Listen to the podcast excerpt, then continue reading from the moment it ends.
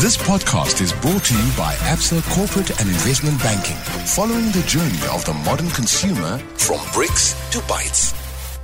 Hello, and welcome to the special ABSA Insights podcast. We're talking about the retail sector, particularly in the context of Black Friday, and also how retail is changing in South Africa. We've seen a huge increase in online retail and quite a substantial decrease in footfall in malls. The dynamics are really, really interesting. And Isana Cordia, who is the sector head for consumer goods and services at ABSA, is with us today. This Black Friday didn't look nearly uh, similar to other Black Fridays, and I think for obvious reasons, um, there was nothing normal about this year, and I don't think we, we expected anything normal about the Black Friday we've seen in the past.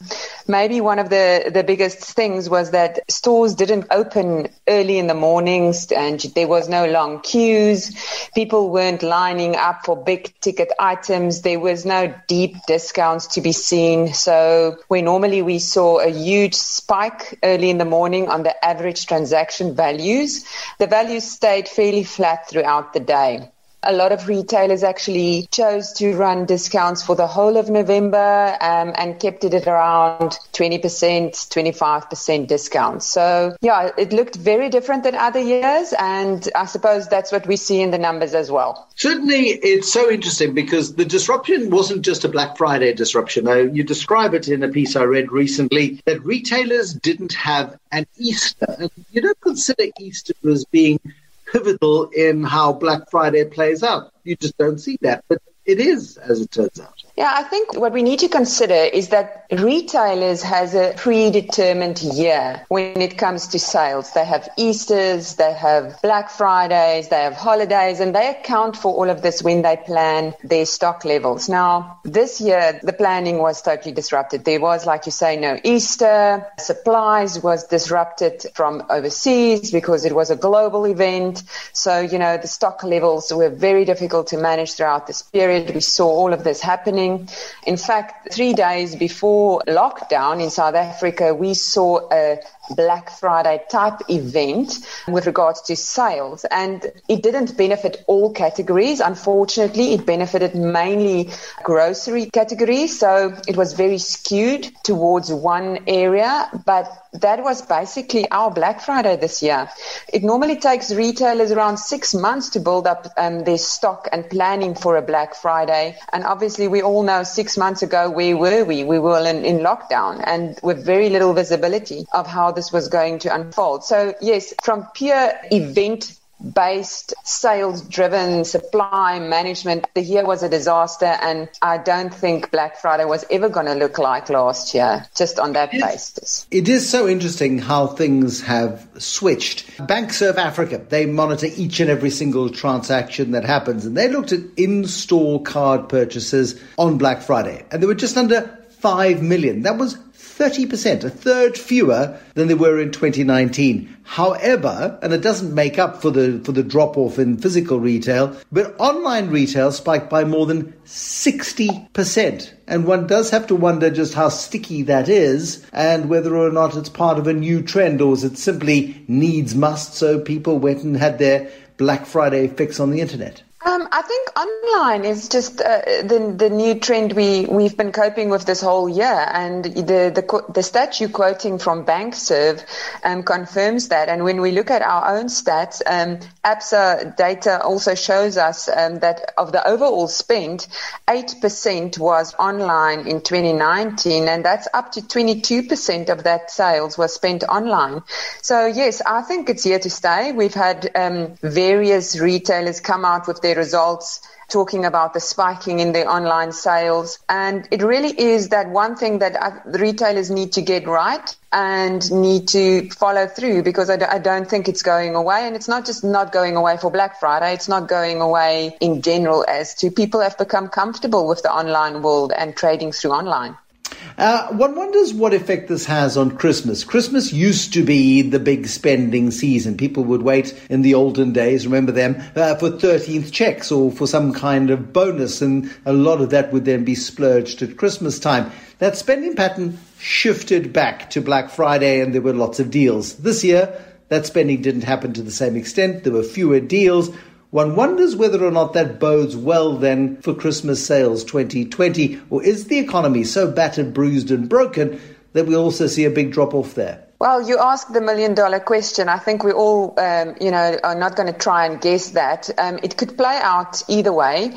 Um, in my opinion, the you could, if, even if you look at the whole of November, we see um, trading sales, um, retail sales drop 2.7% for the whole of November, compared to October, where it was up 17%. And that matches what our consumer confidence uh, numbers said for the third quarter. Based on retail activity and consumer spending, they, they saw con- consumer confidence coming back.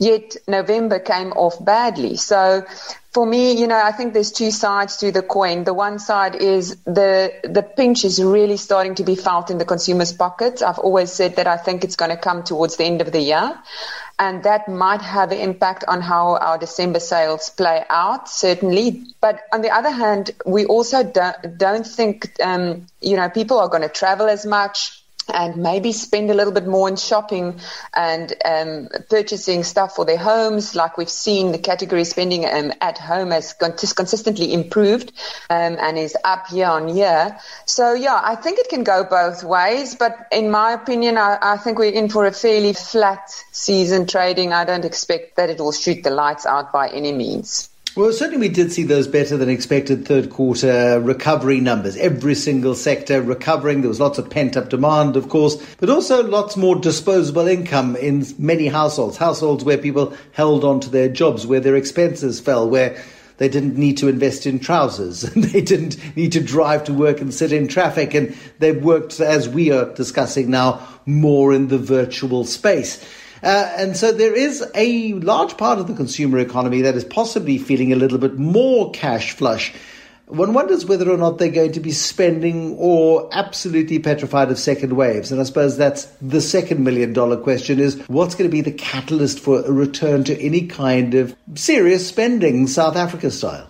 Well, I think the reality is if you look at the, the stats that came out uh, some uh, in the last couple of days from Stats SA saying that our um, unemployment rate has now spiked at 30.8%, which is the highest unemployment rate on record since 2008. I mean, you, you cannot deny, and we all know people, and we know that most people have been impacted somehow in their families by either pay cuts or retrenchments or their businesses failing. So, you know, you have to be naive to think that this is going to be smooth sailing. Even if there's not a second wave, things will turn around. The economy is going to take some time to recover. But I would say that the biggest opportunity in it is to, is to see how we can boost the economy and things like bringing manufacturing home and creating jobs out, of that, bringing our costs down because we, we source locally, we produce locally, becoming a, a, a country that is self-sufficient in production again, you know, those things can bode well in boosting our economy. So uh, these are the opportunities that the country would have to and the and the sectors would have to work very hard towards to turn around this economy. But it's going to take time, and I think 2021 is probably going to be a difficult year from a econ- pure economic point of view. From that perspective, what happens to the structure of South Africa's retail sector? We saw the collapse of Edcon Jet went into the Foschini group. We saw Retailability buy the bits of Edgars they believe they can make money out of. So that was a nice opportunity. Mr. Price made an acquisition as well. Do we see a lot more change on that front as we see consolidation and perhaps the disappearance of some brands? Uh, definitely, I think so, Bruce. I think it's going to, to, to, in order to understand that the answer to that question maybe a little bit better, you've got to possibly split the categories. I think food retail is strong and, and will be strong and have maybe space to diversify and do um, interesting things like I think ShopRite has done in the rural areas with their trucks and Mr. Price is doing with uh, the buying of um, the Powerhouse Fashion Group, which is in a, in a different market market uh, or deeper into the market they so wish to serve. Um, places like um, Home Choice, who's, who's putting containers in rural areas for click and collect, making it easier for their customers to get the goods. Those things I think we're going to start seeing more. And I'm hoping hoping we're seeing more innovations and retailers working this market differently to solve for this very difficult time and economy we're in. But I think the discretionary spending space, especially in clothing and brands, um, yeah, that's going to struggle. I think as the top end starts dropping down, you're essentially going to have feel a squeeze in that part of the market, and that's probably where we potentially could see more losses and businesses going under and difficulties um, from a discretionary spend space. Clothing specifically, I think, is is going to, is going to be hardest hit and might look fairly different. You just think about the clothes you buy if you don't go out, if you start working more from home, and we know some of these trends are going to last. You know, there, there's ex- excess clothes in your in your cupboard. All of these things, you know, clothing and, and, and the textile industry is something to watch very carefully, I believe. Yeah, there's been a big shift to what Robbie Brozin refers to as schluffing pants. Not people are schluffing. There's no more dressing up smartly and up to the nines. Um, is, is 2021 shaping up to be a better year for retail than 2020? Or, I mean, you sound a little bit pessimistic about prospects, but do we see a bounce in line with economic activity? I think that's possibly quite a safe assumption to make, or not? Yeah, I think the reality is uh, retail was busy changing, and um, the the the economic impact of this year and the the impact of the lockdown has just accelerated this change that was happening. And again, I'm saying it is going to look pretty bleak on a on a black and white um, factual level, but there's always opportunities, and there's opportunities right now for retailers to redefine their market, to re to innovate, to re-access their market in different ways and create jobs. I think the biggest thing in South Africa is we have to work very hard to create jobs um, because creating jobs get people spending and get people spending get, create jobs. So it's like a vicious circle.